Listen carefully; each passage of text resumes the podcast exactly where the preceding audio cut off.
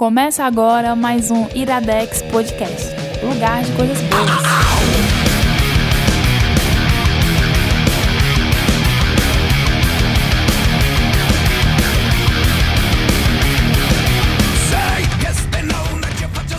É, está começando mais um Iradex Podcast. Meu Deus, meu Deus.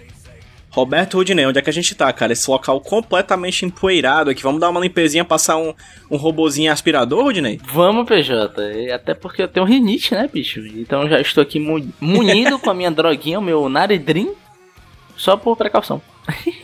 gente, esse feed do Iradex ainda está aqui, por incrível que pareça. Estou surpreso de estar aqui. É um prazer estar aqui de volta, trazendo esse revival, porque coisa boa tem que ter revival. Não sei se tu sabe. Hum. É, teve Backstreet Boys voltaram, sabe? É, é, Spice Girls voltaram. E, as, e a banda que fez Backstreet Boys e Spice Girls voltarem, que é Rebelde, também voltou. Pois é, bicho. Friends, voltaram. Friends, Friends. Exato, voltou também, né? Então, Rudney, se até Rebelde voltou, se até Felipão voltou com o seu forró moral, Rudney, por que, que o Iradex não voltaria? Não é? Bem, se vocês esqueceram como é que é o Iradex Podcast, se vocês estão ouvindo pela primeira vez agora que estamos voltando com tudo, ou com quase tudo, ou pelo menos com certo cuidado para que a gente possa voltar com a qualidade de sempre, o Iradex Podcast é um podcast de indicações, né, Rudney? Que tem duas indicações a cada programa e mais outras indicações espalhadas pela sua é, pela sua extensão. Assim, a gente tem um, um, momento agora que é de introdução, tem uma introdução, um bloco inteiro que é para uma indicação e outro bloco para outra indicação, no finalzinho, bônus track e por final, o tchauzinho, o beijinho e até a próxima. É um podcast que já tem muito tempo, nasceu há muito tempo, era capitaneado pelo meu amigo Caio, que em breve, creio eu, gostaria muito que ele estivesse por aqui. Mas aí, Rudney, a gente decidiu voltar com esse formato, com esse programa que revelou nós dois Caraca. como grandes talentos da podosfera nacional, na é verdade? Eu não tinha me lembrado disso, que a gente começou no Iradex, né, bicho?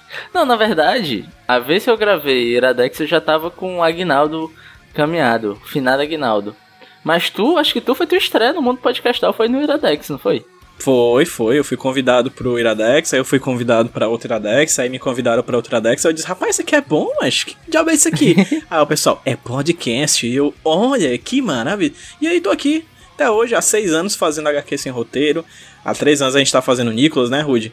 Que são as ca... são, são projetos dessa casa que, enfim, recebeu a gente com tanto carinho, né? É. Tanto que o HQ sem roteiro, o Nicolas, o Sobre Fotografia, o Matutando todos são projetos, né, que nós estamos envolvidos, mas que são parte da rede Iradex de produções associadas, né? Então, particularmente, toda vez que a gente ensaia, traz de volta esse o Iradex de volta à vida, né, tal qual um Frankenstein que nos atormenta, mas que temos também muito carinho. O Iradex ele vem e eu particularmente tenho muito carinho em fazer o Iradex, que é um formato que eu gosto muito e um projeto que eu tenho muito carinho. Eu também. Aquela coisa, né, bicho? É onde tudo começou né? Então há um certo carinho envolvido Exato. e por isso que dá vontade de voltar, né? Exatamente. Existem coisas boas do passado que são boas de voltar, como presidente, enfim. Exato. É, Rudney. Oi. Falando para quem tá ouvindo a gente, vamos fazer uma indicação no bloco 1 e uma indicação no bloco 2. Você vai fazer a indicação do bloco 1, eu vou fazer a indicação do bloco 2. E é interessante porque eu particularmente não sei de nada do que tu vai indicar agora. Assim, eu não faço ideia do que é esse livro, né? Que você vai uhum. indicar um livro, eu vou indicar um quadrinho. O que é que você vai indicar no bloco 1, Rudy? Eu vou indicar um livro chamado A Espera dos Bárbaros. E tu vai indicar um quadrinho que eu não sei nem sobre o que, que é, e eu esqueci o nome até. É Green River Killer. Caraca, o cara tá deitando no inglês mesmo. É, meu amigo. Valeu, pessoal da Casa de Cultura Britânica da UFC, fiz dois semestres lá, nunca mais voltei. mas o, o coração. Mas a, a, o ensinamento é eterno. Você não precisa voltar, não. Você, quando aprende, você vai embora. Exatamente. Então é isso. Vamos agora para nossa indicação. Iradex daqui a pouco tá de volta. Isso aqui é o que, Rodney? Iradex Podcast. Lugar de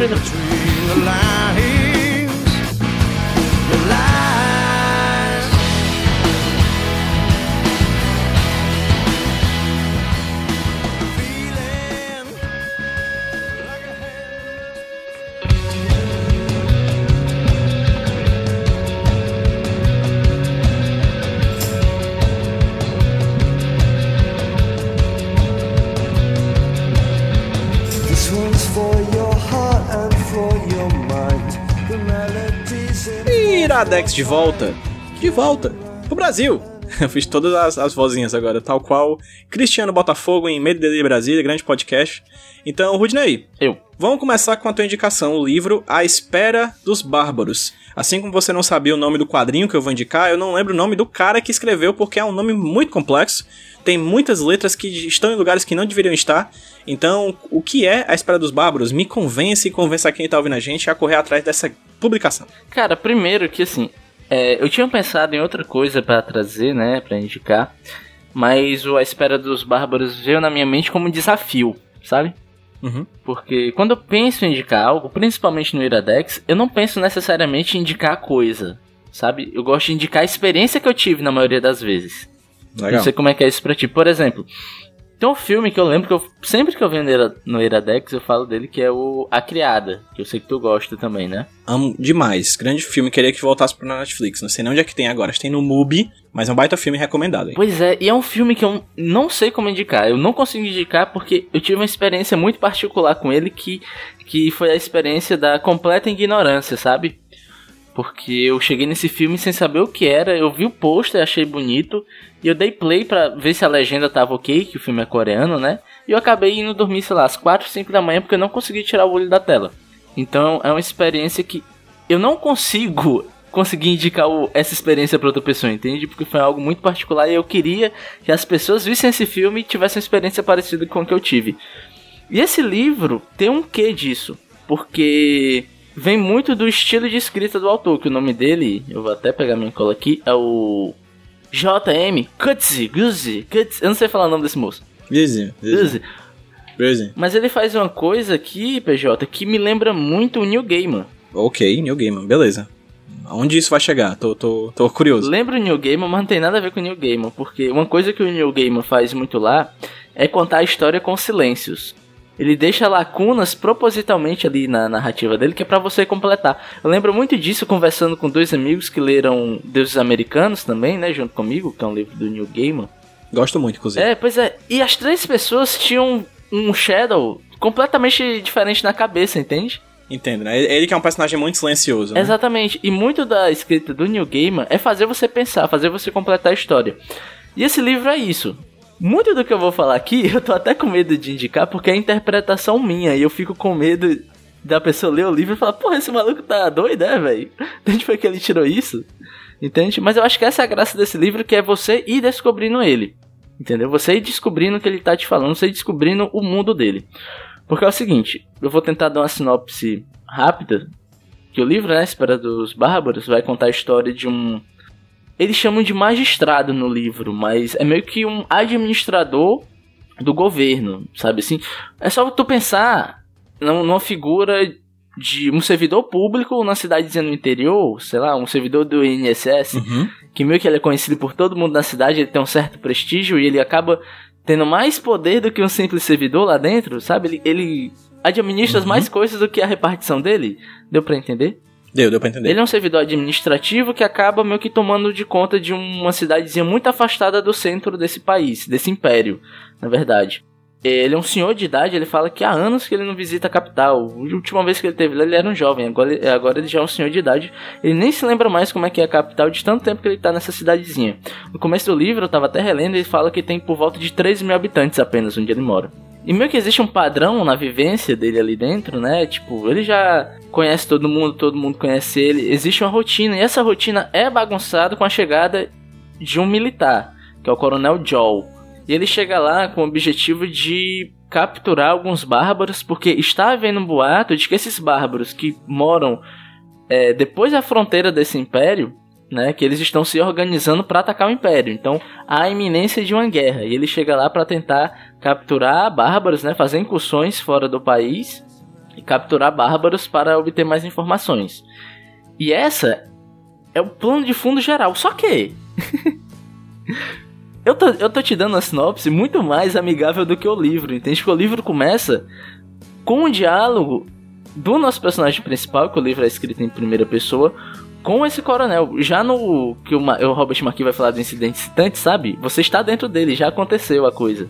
E ele não vai parar uhum. para te dar. Já no momento meio caótico, é isso? Não, não é nem isso. Já tá acontecendo as coisas. Você meio que pega o bonde andando. Você vai acompanhando a história que já está acontecendo. E o livro, em momento algum, ele vai te parar para falar o contexto de nada. Por exemplo, eu, eu, disse que tem um império, né, pra ti? Sim, falou. Mas aí tu me pergunta, ah, mas o que é, que é esse império? Eu não sei. De onde veio esse império? Eu também não é, sei. Pois é. Qual que é, Qual que é o poder desse uhum. império? Não faço a mínima ideia. Entendeu? Uhum. E muito disso é você tendo que interpretar as coisas, você tendo que pegar as, as pequenas informações que você tem e completando elas, eu, eu, tô, eu tô me lembrando, Rudy, quando tu fala isso de um paralelo, eu tô pensando muito no Lugar Silencioso, que é aquela coisa meio micro da família, que tem uma coisa muito grande ao redor e a gente vai acompanhando pegando migalhas no meio do caminho. Sim, sim, sim, sim. Só que é até bom pontuar isso, que isso, apesar de eu ter falado de Neil Gaiman, não é um livro fantástico, sabe? Às vezes, bicho, você tá lendo e você pensa que vai caminhar pra esse caminho, mas não é. Ele é um livro, antes de tudo, político. Pelo menos na minha visão. O debate que ele traz é um debate político. Ele vai de um debate macro para um debate micro, sabe? Que o livro fala muito de medo. Entendo demais. Só que não é um medo é, que você tem, é um medo instrumentalizado por um governo, entende? É um medo enquanto ferramenta de controle, basicamente. Mais atual que nunca, né? Pois é, cara, isso que bate muito na minha cabeça, e quanto mais eu fico pensando nele, mais isso vem. Por, por exemplo, né, uma questão que a gente sempre tem, eu falando dessa instrumentalização, é muito que a gente vê em programa policialesco, sabe? Tipo, aquele moço lá que é melhor a gente não falar dele, não dar bola pra ele, mas que. É, que tá perdendo patrocínios, né? Esse moço mesmo, né? Que é aquela coisa de você. Claro que a gente vive em um país que, onde há violência. Claro que isso é uma questão. Claro que você faz sair na rua temeroso. Só que a gente pega esse medo que é um medo real, e potencializa ele e transforma isso numa forma de comunicação né, e uma forma de controle, que é para você ter medo e esse medo se transformar em violência contra uma determinada classe. Sim, sim. Inclusive, Rude, rapidinho, ah. uma informação rápida. Recentemente eu descobri, cara, ah. que esses programas policialescos, né, principalmente os mais famosos, eles ficam dentro não da editoria de jornalismo, mas dentro da editoria de entretenimento, exatamente ah. para fugir de questões éticas relacionadas ao jornalismo. Sério? Pô, não Então sabia. são programas que são feitos para serem de entretenimento, mais do que tudo, mais do que violência, mais do que qualquer coisa, eles são focados nisso, exatamente para fugir de uma ética e mesmo de um compromisso com isso tudo. Eu soube recentemente por uma professora de comunicação, assim, do jornalismo. Eu fiquei. Isso faz tanto sentido, uhum. né? Enfim, cara, essa questão é o cerne do livro, ao meu ver. Porque, como eu falei, existem esses bárbaros, né? E o tempo todo, o filme há essa sombra dos bárbaros.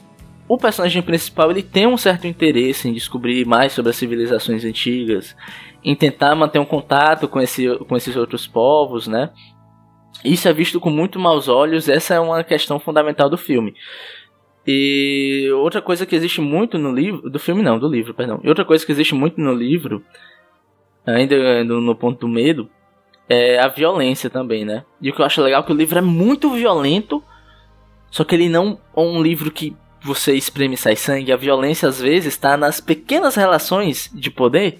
Apesar de você ter atos de violência dentro do livro, atos de violências é, eles são quase que impessoais, sabe? É quase que metódico demais o jeito que ele mostra as coisas, o jeito como tudo tem uma função, que é tão frio que é isso que te deixa, que me deixa incomodado, é ser frio desse jeito, sabe? Do jeito que ele expõe as coisas. Uhum. Enfim, e como eu te falei, ele vai desse macro, que é essa questão do medo, essa questão da violência, pro micro, que ele pega esse debate uhum. e joga dentro da vivência desse senhor, né? Que é muito legal porque o começo do livro você já tem esse panorama, né? Você já meio que saca o que é que vai ser, o que pode acontecer. Só que ele pega um caminho à esquerda, assim, ele dá uma desviada, ele vai para um debate mais pessoal, porque como eu falei, ele é um senhor de idade. E tem um longo capítulo no livro que é ele meio que contemplando o corpo dele se deteriorando, sabe? Uhum, pelo tempo. Ele começando a contemplar o jeito como ele se relaciona com as pessoas.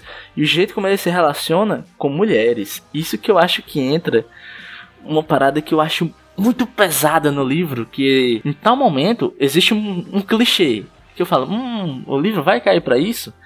Só que ele pega esse clichê e traz para uma discussão muito mais complexa de como às vezes as relações que você tem com outras pessoas, e no caso, no, no, no livro é salientado que é uma, uma mulher, né, com que ele vai, existe uma relação ali, de como isso também é uma relação de poder. Uhum.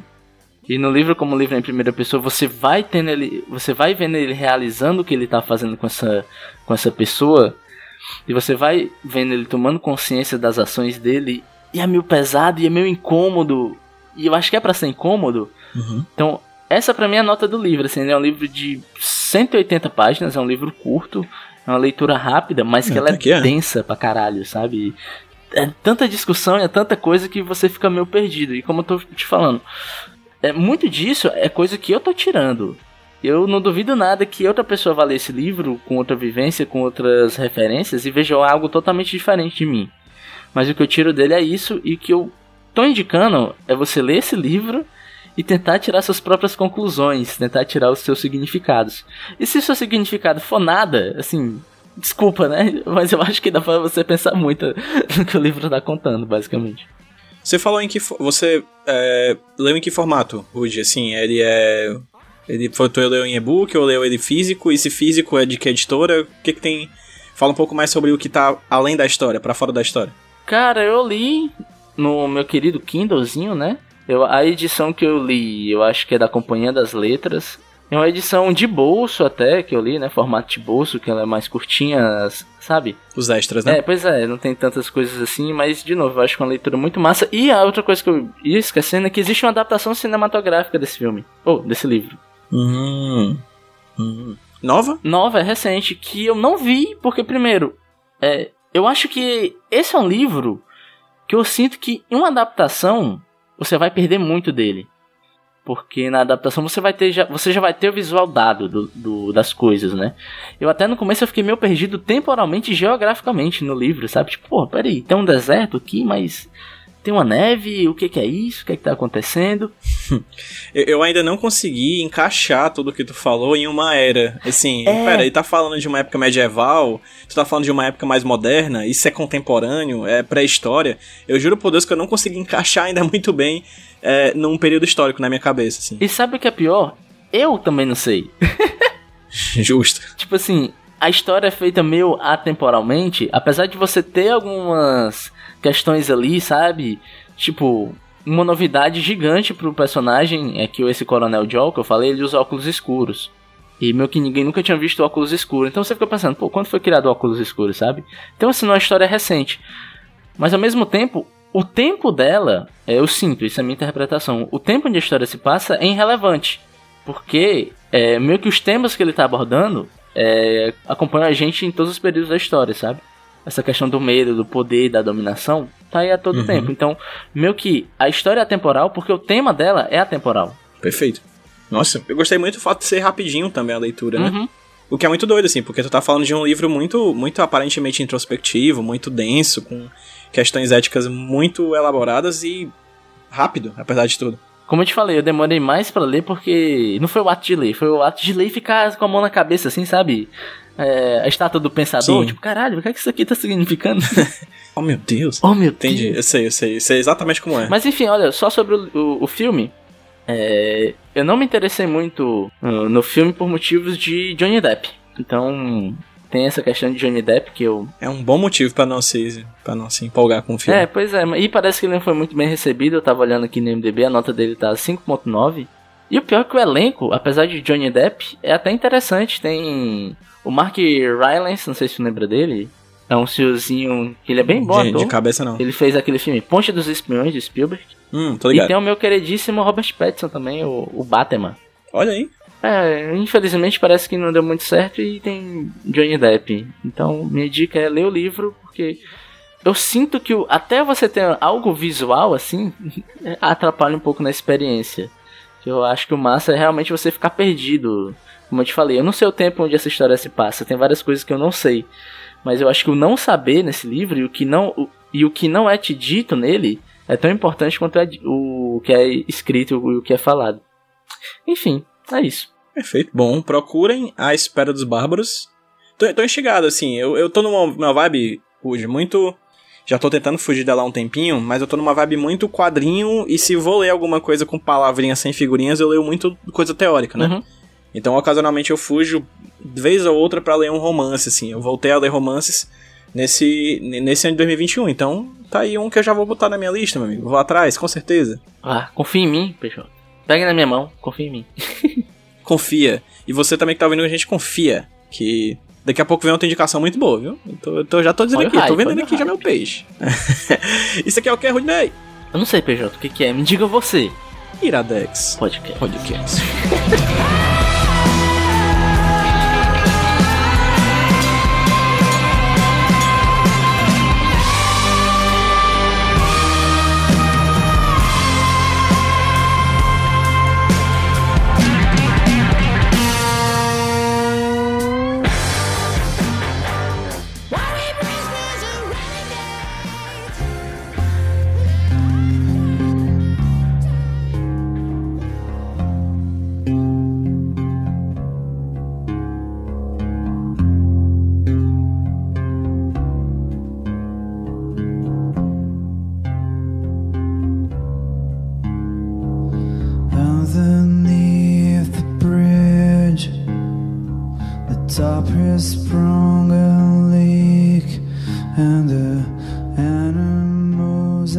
Iradex de volta. Pra você, falando agora sobre quadrinho. E aí eu vou indicar, Rude, Ah. um quadrinho que chegou aqui em casa, um mimo. Ai, foi um mimo. Eu acho tão chique tu receber mimo, PJ, na moralzinha. Eu também, eu também. Quem não acha chique é a minha casa, que tá entulhada, mas eu acho muito chique, assim, tô adorando. Continuem, por favor. é sempre muito legal, assim, porque a gente tem uma ideia, né, um panorama, Rude, da, do que tá sendo publicado, né, e, e eu sei que o que tá sendo publicado, que chega aqui em casa, ainda assim é uma pequena parcela, mas pelo menos é uma pequena parcela que dá pra ver um, alguma coisa sendo criada ali e tudo mais. E quem já manda há muito tempo coisas pra mim é a Dark Side Books, né, que, enfim, é uma parceira há muito tempo do HQ Sem Roteiro, e esse é um dos quadrinhos que ela enviou recentemente pra mim, que eu li por N motivos, né? Mas principalmente pelo fato de que eu gosto de pesquisar quadrinhos de realidade. Né, quadrinhos que tratam, de que tratam de histórias reais, quadrinhos que algumas pessoas podem chamar de documentais, né? Hum. E Green River Killer, né, do Jeff Jensen e do Jonathan Casey, é uma dessas, uma dessas HQs. É uma HQ que conta a história, uma história real, certo? Ah, caralho. É, é bem legal. Assim, imagina assim, Rude, certo? Você é um grande quadrinista, tá? Hum. É, é, essa aqui é a introdução do quadrinho. Não é nem um quadrinho, é a história em si, mas é a introdução. Esse grande é, quadrinho se chama Brian Michael Bendis, assim. É um cara extremamente conhecido, já escreveu pra Homem-Aranha, enfim, ele é um dos roteiristas, um dos criadores daquela série Sense8. Então é um cara super conceituado no campo da- dos quadrinhos, né? E aí você recebe uma ligação um dia de um jornalista especializado em cultura pop, principalmente em quadrinhos, né? Que ele vai falar com você por causa de um ou outro projeto que você tá vindo a lançar recentemente em alguma editora. Certo, você tá lá conversando com o jornalista, aí o jornalista te faz uma pergunta não sobre você, mas sobre ele. E ele fala, cara, eu tenho uma ideia de uma história, o que, é que você acha? Aí o Braga Michael Mendes fica assim, rapaz, eu já ouço tanto isso, vai vem mais uma história qualquer, genérica. E aí o cara solta o seguinte, Brian, o seguinte é esse, eu quero muito contar a história do meu pai. Ele foi investigador-chefe responsável pelo caso do Green River Killer, do assassino do rio do, de Green River, né? Green River. Ah, pera, né? pera, pera, pera, pera, pera. Então é um HQ True Crime? A HQ True Crime. Caralho! A história do pai do cara, a história do pai do cara, desse jornalista que foi o responsável pela investigação que só acabou recentemente, há poucos anos atrás, da- de um serial killer que matou 48 mulheres no, no, na cidade de Green River, nos Estados Unidos. Agora eu vou esquecer o nome aqui, perdi o nome do, do da cidade, da, da cidade onde se passa, é, na, na verdade do, do, do estado em que se passa essa história. Mas é basicamente um cara, olha, eu tenho a história do meu pai que investigou um serial killer, você acha que eu devo contar? Hum. E aí, o Michael, Brian Michael Mendes falou, óbvio, só vai. e aí, isso aqui que a gente tem em mãos hoje é o resultado dessa história, né? Um quadrinho que foi lançado. Olha só, é muito doido assim, porque o Jonathan Casey, que é o quadrinista, o desenhista, né? Ele é um cara que desenha quadrinhos de super-herói, desenho de crime, né? Quadrinhos de crime e coisas do tipo. E aqui ele tá fazendo uma história real, né? Ele tá contando a história do pai do Jeff Jensen, que se chama Thomas Jensen, né? Que era o investigador responsável por esse caso, o caso do assassino de Green River, né? E aí tem uma série de coisas no quadrinho que, enquanto tu falava sobre a espera dos bárbaros, Udney, eu ficava criando paralelos com Green River Killer e ele é basicamente o oposto do que tu falou em muitas coisas. Assim. Como assim? Tu falou, por exemplo, que ele é, é, O Espera dos Bárbaros é um livro em que você entra nele e você não sabe muito bem o que tá acontecendo e você termina sem saber muito bem o que tá acontecendo. Não é isso? Aham. O nome do assassino, do, do, do serial killer, já tá na capa do quadrinho, assim, já tá na contracapa do quadrinho e não esconde nada. Nas primeiras páginas do quadrinho, você já sabe quem é o assassino da, dessas mulheres, assim. E a grande investigação é para saber se ele realmente é esse assassino e como as coisas aconteceram. Então é um quadrinho que não esconde nada. É um quadrinho que se dedica a se aprofundar na relação entre esse investigador e o serial killer que já está preso. Pelo menos quando começa a história. Ah. Porque eles passam vários anos investigando esse cara, e esse cara, na verdade, só é preso muitos anos depois porque ele se. é, ele, leva, ele se leva pra polícia, ele se entrega pra polícia. E aí, a partir dessa entrega desse personagem pra polícia, é que você vai voltando, indo e voltando no tempo, pra poder fechar as peças desse quebra-cabeça junto com esse investigador que é o pai do roteirista desse quadrinho. Então, enquanto o, o Espera dos Bárbaros é um, é um livro que se baseia basicamente na lógica de você não mostrar certas coisas, o Green River Killer já te coloca tudo. Tudo na mão. E a partir daí você vai vendo, na verdade, não o desvendar do crime, porque o crime já está desvendado. Você vai fechando, na verdade, as lacunas para tentar compreender o porquê que esse crime demorou tanto para ser fechado. Por que, que esse homem se passou tanto tempo desapercebido? Por que, que esse homem não foi preso de cara e tantas vidas poderiam ser salvas? Então, é, o, o livro ele vai se baseando nessa lógica que é muito interessante porque é basicamente sobre gente. Isso é uma coisa que a gente até fala muito, né, Rude? Hum. No, no Nicholas, né? Quando a gente fala de filmes, por exemplo, que tratam de serial killer, né? Ou de pessoas horrorosas, assim, pessoas que são. que cometem crimes atrozes, né? A gente fala muito disso às vezes. É, quando você procura se dedicar a contar uma história sobre esses personagens que as pessoas chamam de monstruosos, né? Algumas pessoas podem perceber, olhar, como se fosse uma tentativa de humanização dessas pessoas, né? Uhum. Mas não deixa de ser uma, uma humanização dessa pessoa, pra dizer que essas pessoas, na verdade, são muito parecidas com a gente. E é aí que habita o verdadeiro monstro, né? Pois é. Dentro de nós. É, a gente fala muito disso. Eu, eu- quando, enquanto eu li, eu lembrava disso. Inclusive, eu já tô fazendo paralelos com o- a minha indicação, porque pelo que tu tá falando, e pelo menos na minha visão, é o tipo de true, cri- de true crime que eu gosto, que eu não gosto daqueles que é basicamente você exprimir uma história pra tirar, pra tirar sangue dela, é Uhum. você meio que olhar pra situação e tentar entender ela como um todo, sabe? Tentar entender o porquê das coisas, entende? Porque, tipo, eu, Uhum. nas duas histórias, é tanto na que eu falei, tanto nessa que tu tá falando, existe muita questão da gente monstrificar, às vezes, a- o- as pessoas, né? E eu, eu sempre acho que essa monstrificação, essa desumanização, apesar de que, sei lá, o cara ter feito um crime odioso, é, Uhum. acaba meio que, de certa forma, relativizando e passando um pano nessa violência, a gente acaba tirando um Uhum. pouco da nossa culpa enquanto sociedade, né? Sociedade. Pois é, porque aquela Isso. questão, ah, ele fez isso, isso é um monstro. Um homem de verdade não faria, não faria isso. Eu- Eu lembro muito de ver Isso, questões desse jeito, mas não, quem cometeu isso foi um homem, entendeu? Exato. Ele não é um monstro, ele é um É, eu homem. lembro muito. É. Isso, enquanto você fala isso, eu fui lembrando de um documentário que eu adoro, que é Tiros em Columbine, né? Que toda vez que, que o Michael Moore fala com, com o.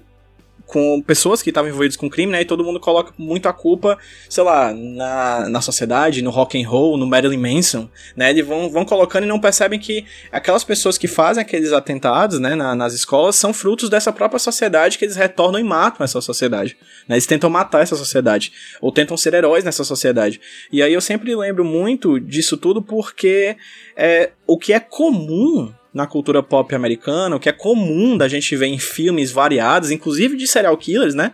É ver um enaltecimento, né? Um, um- certo grau até de, de mitificação desses personagens, enquanto em Green River Killer a gente tá tendo uma conversa do investigador, que é o pai do, do roteirista, com o assassino serial sobre se ele deve ou não comprar uma bota para poder andar melhor e poder apontar melhor onde ele enterrou aqueles cadáveres, sabe? Então, assim, eles estão conversando sobre roupa, Uhum. sabe? No meio disso tudo. E é, é basicamente sobre isso. Tem um, tem um grupo, tem um, tem um momento que é muito forte pra mim, que dois investigadores chegam para pro assassino e falam: é, eu, sou, eu sou o detetive fulano e ela é a detetive fulano. Aí o assassino, ah, tudo bem, é, muito, é um prazer estar trabalhando com vocês, entendeu? Ah, Tipo, caralho. porque ali são pessoas apertando a mão umas das outras, no final das contas, pra perceber que às vezes o limite, né, essa, essa linha ética entre o assassino serial e nós mesmos, na verdade é muito menor do que a gente gostaria de que fosse, assim.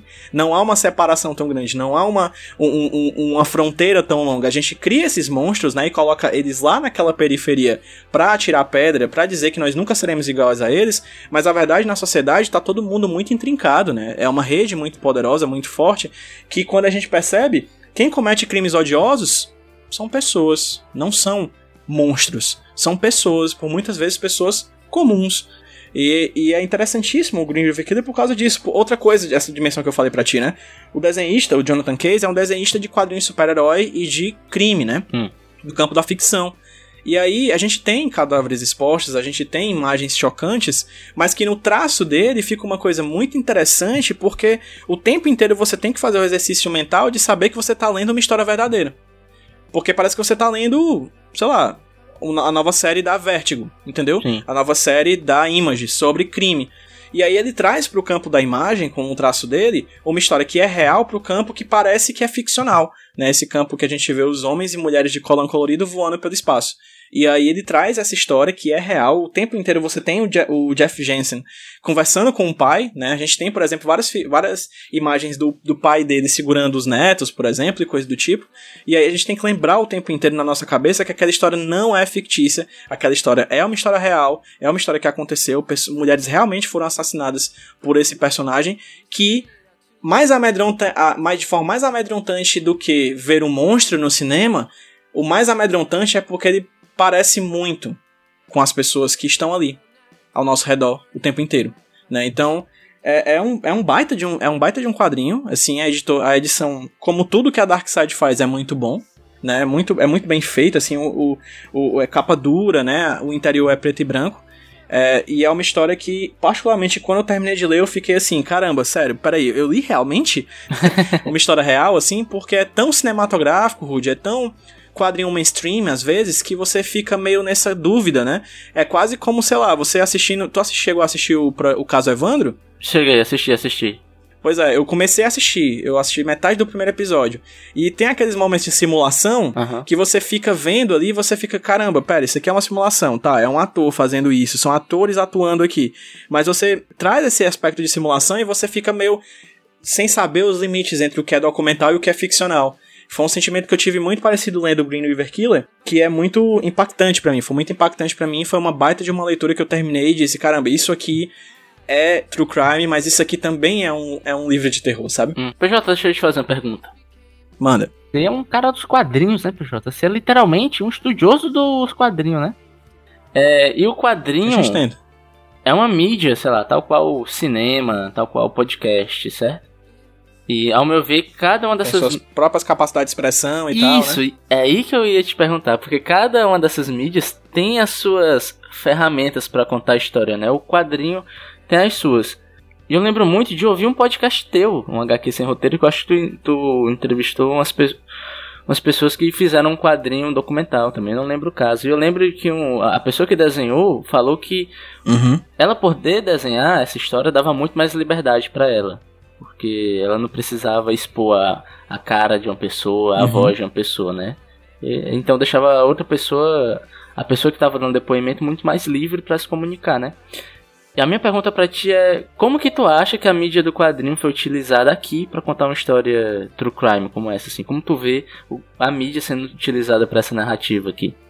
Perfeito. É, quadrinho é uma linguagem, né, Rude, que ela tem dois aspectos, né? Que alguns chamam de grid e flecha. Porque você tem uma história que você lê quadro 1, quadro 2, quadro 3, quadro 4, ou seja, numa sequência, da esquerda para a direita, de baixo para cima, mas você também tem imagens que são postas lado a lado. Então é ao mesmo tempo é, design, porque você desenha uma página, e ao mesmo tempo narrativa, porque essas páginas não são desenhadas não são desenhadas ao léu, né? elas são desenhadas porque você precisa contar uma história que vai de um ponto A a um ponto B. Então, é, eu acho que a, a grande pegada linguística do Green River Killer que me bateu quando eu tava lendo o quadrinho e vendo a linguagem dos quadrinhos, é a capacidade que ele tem de, similar à Espera dos Bárbaros, de mostrar e não mostrar. De colocar e não colocar imagens demonstrando o que tá, sendo, que tá ali posto na nossa frente. Então, é um quadrinho que ele brinca muito com a passagem de tempo. Porque como a gente tá vendo no começo logo, o, o personagem se entregando já no começo dos anos 2000, você faz o tempo inteiro voltas para a década de 80 e década de 90 para poder, nesses 20 anos, né, nesses pouco mais de 20 anos de investigação, ver o que foi que aconteceu hoje e o que aconteceu ontem, o que aconteceu hoje e o que aconteceu ontem. E essa viagem no tempo, ela é guardada de forma muito eficaz, eu acho, né? É, é, é, o, é o, o resultado de um bom trabalho de roteiro e um bom trabalho de desenho para as viradas de página, para passagem de página de um quadro no final da página de, de, uma, de uma página para outra página, quando você vira, essa virada de página ela te leva numa viagem no tempo. Sabe? É como se a partir uhum. dessa página a gente não tá mais em 2004. A gente tá em 1989. Então, ele usa a linguagem dos quadrinhos e as coisas mais banais, né? Virada de página. Quadros são as coisas mais básicas do quadrinho. Ele não ousa necessariamente num, numa dimensão linguística. Ele não brinca com os requadros, ele não faz um enquadramento muito louco. Ele não faz isso, porque ele está tentando aqui documentar vários casos de assassinato em sequência de um assassino serial. Então ele não usa exatamente a linguagem dos quadrinhos de forma ousada. Ele usa muito bem o que já está aí para todo mundo. A virada de página e os quadros, né? De um quadro para outro, ele cria uma elipse temporal e umas rimas visuais, por exemplo. O personagem diz no final de um quadro que para colocar um pouco mais de autoridade, afinal ele vai ser policial, ele é muito jovem para tentar é, entrar na polícia, ele diz, eu vou deixar meu bigode crescer. E aí no, na outra página, virando a uhum. página, você tem ele com bigode grande. Então, o tempo inteiro ele fala, não, e teve aquele caso em que. E aí o personagem faz umas rimas visuais, tipo, o personagem tá saindo de um carro no final, entrando em um carro no final de uma página. Quando você vira a página, ele tá saindo de um carro, mas não mais em 2003, em 1994. Então, ele cria essas rimas visuais interessantes que parece que vão guiando a gente, que faz a gente simplesmente ficar sedento de ler até o final, cara. Então é um quadrinho que você consegue ler de uma sentada, você não vai sair muito bem. É um quadrinho que fala também sobre impunidade, fala também sobre dor. É um quadrinho que é amedronta. Eu falei o exemplo de, de que são personagens violentamente banais, né? São personagens que estão ao nosso redor de forma muito tranquila. Tem hum. uma, uma pegada da edição brasileira, Rude, que eu acho genial, que foi feita pelo meu grande amigo, né, o Érico Assis, né, que é, que é o tradutor desse quadrinho. Que no comecinho do quadrinho, antes mesmo da introdução escrita pelo Michael Bendis, né, pelo Brian Michael Bendis, tem uma nota de tradutor falando sobre Green River, né, sobre Rio Verde, que é o nome da cidade em que se passa a trama. E ele fala, nos Estados Unidos tem X cidades chamadas Green River. Essa em específico se passa nesse estado. No Brasil existem X cidades chamadas Rio Verde. Para que isso? para dizer que esse acontecimento extraordinário aconteceu numa cidade banal como a de qualquer uma, para mostrar que acontecimentos extraordinários acontecem em qualquer cidade banal. É, é, é uma coisa que quando eu terminei de ler, assim, eu, eu voltei para essa nota do trator e disse: caramba, isso aqui é, é, é aqui que tá a chave. Green River Killer é um bom quadrinho sobre um acontecimento extraordinário, que deveria ser, pelo menos, que é o assassinato. Sobre um acontecimento extraordinário, que é um assassinato serial de mulheres, numa cidade que poderia ser, na verdade, qualquer uma. E isso é o mais terrível. Eu acho que o quadrinho é muito bem escrito, muito bem desenhado, e a edição brasileira, né, ela traz esses pequenos adendos que fazem tudo valer a pena, assim. Vale a gente ir na livraria, vale adquirir, porque realmente é um baita quadrinho. Um quadrinho que você termina com o coração na mão e bastante triste, assim. Acho que o A Espera dos Bárbaros também não é um quadrinho, não é um livro muito animado, muito feliz. Não, não. Mas isso aqui. É, mas é um quadrinho que você termina destruído e que você. Com certeza, quando terminar, você vai dizer: caramba, essa é uma história bem interessante e até mesmo inovadora de True Crime. Não por causa dos plot twists, mas principalmente porque ele não se dedica às grandes revelações, mas principalmente a mostrar o que tá na cara de todo mundo, que é um assassino não é diferente da gente, ou não é tão diferente da gente quanto a gente gostaria que fosse. Sim. Pô, PJ, massa. Quero. E é isso. Terminamos esse bloco? É isso mesmo? Terminamos. Eu, particularmente, estou investidíssimo nesse quadrinho. Comigo funcionou a indicação. Comigo funcionou a Dispara dos Bárbaros também. Então a, a, o formato Iradex ainda funciona, Ruth, Olha depois aí, de tanto tempo. O Iradex não para, não para nunca. Enfim, PJ, o que é isso aqui, PJ? Ixi, Maria, era verdade, tinha que terminar assim, né? É, esse aqui é o Iradex Podcast. Lugar de coisa boa. E que te deixa triste de vez em quando, mas é pro seu bem. Vai doer mais em mim do que você. Clássico.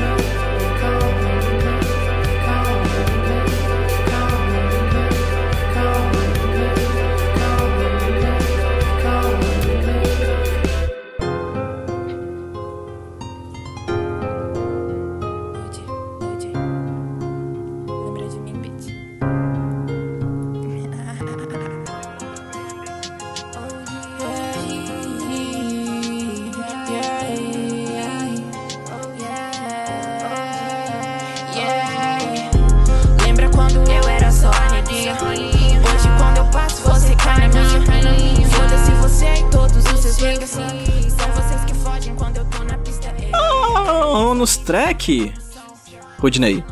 Aquele momento que a gente faz indicações mais rapidinhas, mais ligeirinhas, pra pros apressadinhos, coisas que a gente leu, que a gente ainda tá mastigando, talvez, pra se tornar uma indicação maior, ou talvez indicações mais rápidas pra, que sei lá, dizer, olha gente, tem mais coisa boa além disso que a gente acabou de ver, e eu gostaria que você, Rudney, me indicasse rapidinho aí alguma coisa pro nosso bônus track aqui do Iradex. PJ eu vou indicar duas coisas rapidinho, rapidinho, rapidinho. Uma não tem nada a ver com nada, é só porque ontem eu voltei a escutar uma moça do rap, e é uma moça que eu gosto muito. E sabe aquela sensação que tu olha e fala, putz, velho, tá aqui um, um trabalho que merecia mais gente vendo, mais gente consumindo? É, Eu queria indicar pra você escutar a OG Capitu. É uma moça que canta Ok. rap, canta um strap. Eu acho muito massa o trabalho dela, tanto visualmente quanto a rima. E é engraçado porque ela faz algo que a gente vê muito na boca de muito homem por aí tentando fazer rima. Só que na boca dela tem um peso diferente e ela faz de um jeito bom, tá ligado? Do jeito que você fala, caraca, mina, peraí, velho. Enfim, é isso aí, escute ou de Capitu. Eu particularmente gosto bastante dela.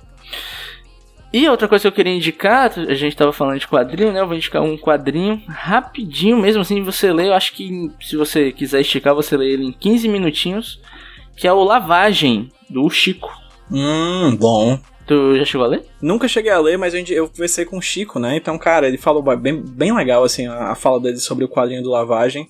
Chico é um cara muito legal, né? Ele traz muitas histórias legais, assim, de investigação, né? No ar, mas pro Nordeste, né? Então, acho tudo que ele faz eu acho muito bom. O Lavagem foi outra coisa de ler que eu li, que eu ando lendo muita coisa de estudar. Aí não conta, né? Pra indicar, às vezes. Mas o Lavagem vai falar de uma mulher extremamente religiosa que tem um casamento horrível. E ela, um belo dia, recebe a visita de uma pessoa na casa dela. E pronto, é só isso que você precisa saber. E tudo muda. Muda, de verdade. Enfim, e tu?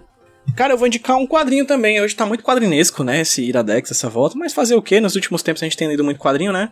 Eu vou indicar Aham. um quadrinho muito legal de um cara que eu já acompanho há um tempão, que eu já tinha gravado podcast com ele há muito tempo, e recentemente eu gravei com ele, então eu não sei quando esse Iradex vai sair, e, se- e quando sair, não sei se o programa que eu gravei com ele já vai estar no ar, mas se, não, se estiver, corra atrás, se não estiver, espera mais um pouquinho que tá vindo, que foi uma conversa que eu tive com o Robson Vilauba, cara, que é um quadrinista jornalista, lá de Curitiba, e um quadrinho que, que, ele, que ele lançou pela editora Elefante chamado Um Grande Acordo Nacional que é um quadrinho sensacional, cara, sobre a história do Brasil recente, que conta, que fala sobre acontecimentos de mais ou menos ali dos anos 2013 até hoje em dia.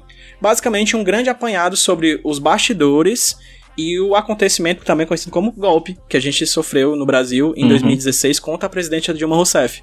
É um baita de um quadrinho, cara, ele faz um apanhado muito interessante, ele tem ele dedica muito tempo, um tempo muito legal assim, a se aprofundar em personagens específicos da nossa república, né? Caricatos, né? Estranhos, né? Coisas que, que talvez, se- é, com um olhar mais atento e um pouquinho mais de, de capacidade de ver o futuro, a gente veria que aqueles personagens seriam, na verdade, só uma introdução dos personagens grotescos que a gente teria na política nacional dali a alguns anos, né? Uhum. Então, recomendo muito um grande acordo nacional do Robson Vilauba. Se quiserem saber um pouco mais, se já tiver saído, corram lá pro, HQ do, pro feed do HQ Sem Roteiro. Se, se já tiver saído, se não tiver saído, espera mais um pouquinho que em breve vai estar sendo lançado esse papo que eu tive com o Robson Vilauba falando um pouquinho sobre isso tudo e relembrando algumas coisas, que a gente tem uma memória muito curta, né, Rude? Sim. É, relembrando que em 2013, né, naquelas manifestações contra o governo, por exemplo, é uma época em que o dólar tava tipo 2 reais, dois reais, dois, reais 50. Era uma época que o desemprego do Brasil tava recorde negativo, nunca tinha tanta gente empregada como em 2013, né? Então são é interessante a gente voltar no tempo e A perceber gasolina, né, PJ? a gasolina, né? E naquela época usavam adesivos horrorosos, né? Tipo, Sim. extremamente escrotos, né? Pra, pra, pra fazer crítica. E ninguém faz um desse hoje em dia, enfim.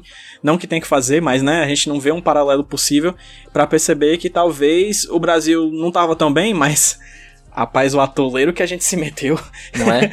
vai demorar, viu, pra sair. Então, a minha recomendação, sem dúvida alguma, é o quadrinho Um Grande Acordo Nacional. Tô muito ansioso para ver outros quadrinhos do tipo, quadrinhos jornalísticos abordando a política nacional, talvez mesmo a micropolítica, né, as políticas regionais. Também adoraria ver quadrinhos do tipo, porque se tem uma coisa que tem um imaginário vasto e que tem causas interessantes para virar quadrinho, é a política brasileira.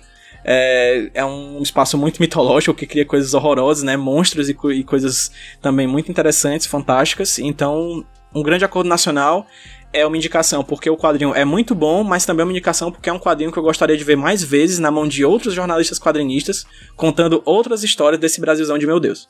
Sucesso. Só sucesso sem cessar. Essa é a rádio bonus track do Iradex. Lugar de coisa boa. Mas, PJ, a gente também tem que lembrar da RIPA, né? O Iradex existe dentro da RIPA, que é a rede Isso. Iradex de produções associadas. Que a gente vai ter o nosso querido Nicolas, vai ter o Cartas do Mundo, vai ter o Matutando, vai ter o Aos 30, vai ter o HQ sem roteiro. E dentro do HQ do sem roteiro Sobre vai ter mais coisa, né? Sobre fotografia. É, tem um de quadrinho, tem um sobre fotografia.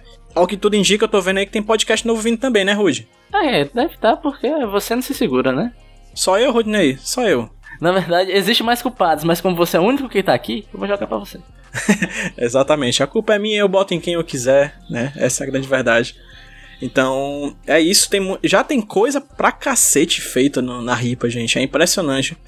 Eu acho que é um, é um, dos, um dos, dos holdings de, de entretenimento de podcast que mais produz, assim. A gente produz muita coisa legal, sabe? Em formatos diferentes, com pessoas diferentes, com lógicas diferentes, com, com, com projetos e, e perspectivas diferentes. E ainda vem mais coisa por aí. Então, eu tô muito animado tanto com o presente, já estou animado com o presente, com o passado próximo do Iradex, da rede Iradex Produções Associadas, quanto com o futuro. Então procurem conhecer um pouco mais do que a gente vem produzindo aqui na RIPA. Exatamente. Udney, Ah, acabou, né? acabou. Acabou? É isso? Sim. Foi bom pra você, cara, esse, esse retorno, esse Ai, cara, foi muito bom. comeback? Foi muito bom. Só não foi bom o calor que eu estou passando. Mas se a gente releva. É verdade, gente. Eu espero que vocês que estão ouvindo, gente, tenham curtido esse retorno do Iradex. Deem seus feedbacks, compartilhem, comentem. Falem se vocês gostaram, falem o que vocês curtiram. Porque aí é mais fácil a gente voltar, né, Rudy? Quando a gente tem um feedback aí da galera e tal, dizendo o que, que a gente pode melhorar, o que, que já tá bom, né não? É sim, pô. E se possível, dê aquele RT nas redes sociais. Se você quiser me seguir, arroba Rodilone. Se quiser seguir o PJ, é. Como é que é, PJ? Arroba Pedro PJ Brandão. Exatamente. E é isso aí, cara. É isso aí. Eu fui PJ Brandão. E eu fui Roberto Rudinei. Muito obrigado pela sua audiência e até a próxima. Quando vai ser? Não sei. Fica de olho, fica de olho. Segue a gente. Vem comigo, bora viajar. Enquanto você dorme, eles planejam novo golpe. Golpe. Dão armas aos fascistas. Eles são falsos moralistas. Golpistas.